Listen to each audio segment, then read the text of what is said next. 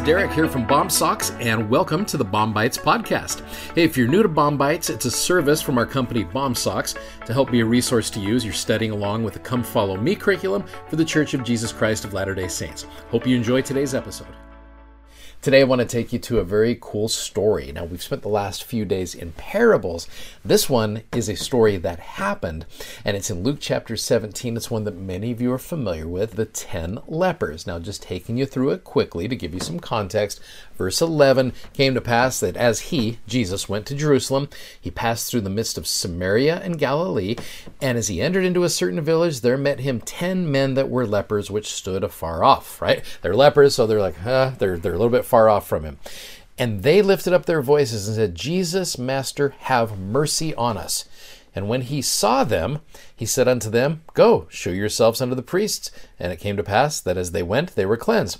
This is interesting. There is no physical interchange with Jesus here. They're just like, Master, heal us. He's like, Go show yourself to the priests. they're like, all right, you know, verse 15. And one of them, here's this idea of one again. This has been a nice focus this week the power of one individual. One of them, when he saw that he was healed, turned back and with a loud voice glorified God and fell down on his face at his feet, giving him thanks. And he was a Samaritan. You know, as much grief as the Samaritans get, it seems like we're always coming across very good Samaritans, if you will, whether it's the literal, the good Samaritan, or the woman at the well, or this guy. Samaritans got good hearts. So, verse 17, and Jesus answering said, Were there not ten cleansed? But where are the nine? It's interesting. You click on the word nine, it says ingratitude. We'll come back to that in a second. There are not found that return to give glory to God, save this stranger. And he said unto him, Arise, go thy way Thy faith hath made thee whole. Now, I want to focus on that phrase for a second. First of all, why do you think that only one leper came back and expressed gratitude? So, there's all kinds of different things there. I think you and I always are getting caught up with we'll pray for things and then we'll get the blessing, and we are so caught up in the blessing of that thing that we forget to say thank you. That is an important thing there. What is the difference between being pronounced clean and pronounced whole? There is a big difference there. It's the 100% 100% clean. It's the clean inside and out. Your heart is clean as well. There were 10 lepers that came away cleansed, but only one of them was clean complete. Now, another little question I want to pose to you, and this is one that might cause some thought. You can even pause the video if you want. You can talk about this as a family or as an individual, write it down. Why is gratitude an expression of faith? And how can gratitude make us whole? Because it's interesting. In that verse 19, Jesus didn't say, Go thy way, thy gratitude hath made thee whole. He said, Thy faith hath made thee whole. Let me remind you that earlier on in this chapter, the apostles were sitting talking with Jesus. Verse 5, the apostles said unto the Lord, increase our faith. And so this thing happens right here. So, how is gratitude an expression of faith? Well, the church has done many wonderful videos over the years about gratitude, wonderful things. There's one in particular, it's an older one that they did, but I really think it addresses this issue of how is gratitude an expression of faith. So, go ahead and watch or listen to this here. Our minds have a marvelous capacity to notice the unusual. However, the opposite is true as well. The more often we see the things around us, even the beautiful and wonderful things, the more they become invisible to us. That's why we often take for granted the beauty of this world. The flowers, the trees, the birds, the clouds. Even those we love. Because we see things so often, we see them less and less.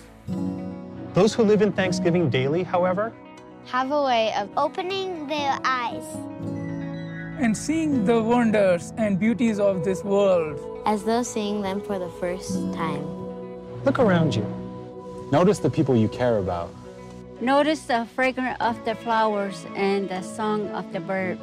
Notice and give thanks for the blue of the sky, the red of the leaves, and the white of the cloud. Every sight, every smell, every taste every sound. When we open our eyes and give thanks for the bountiful beauty of this life, we live in thanksgiving daily. We live in thanksgiving daily. A grateful heart, then, comes through expressing gratitude to our Heavenly Father for His blessings and to those around us for all that they bring into our lives.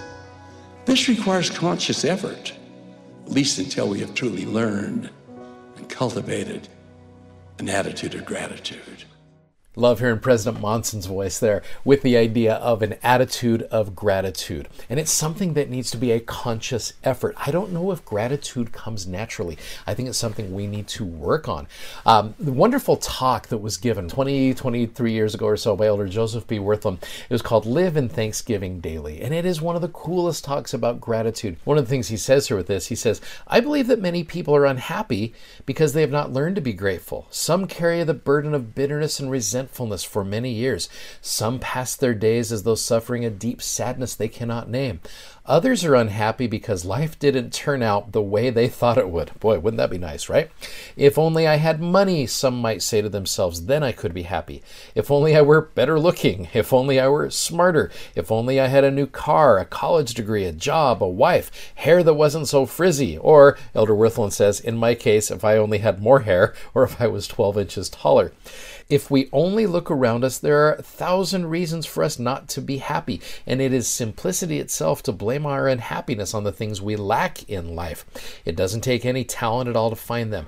The problem is, the more we focus on the things we don't have, and this video that we just watched talked about this, the unhappier and more resentful we become. The fact is that the external things so valued by the world are often the cause of a great deal of misery in the world. Those who live in thanksgiving daily, however, are usually among the world's happiest people and they make others happy as well. I would even submit to you that grateful people, they have and exhibit a greater faith in their life as well.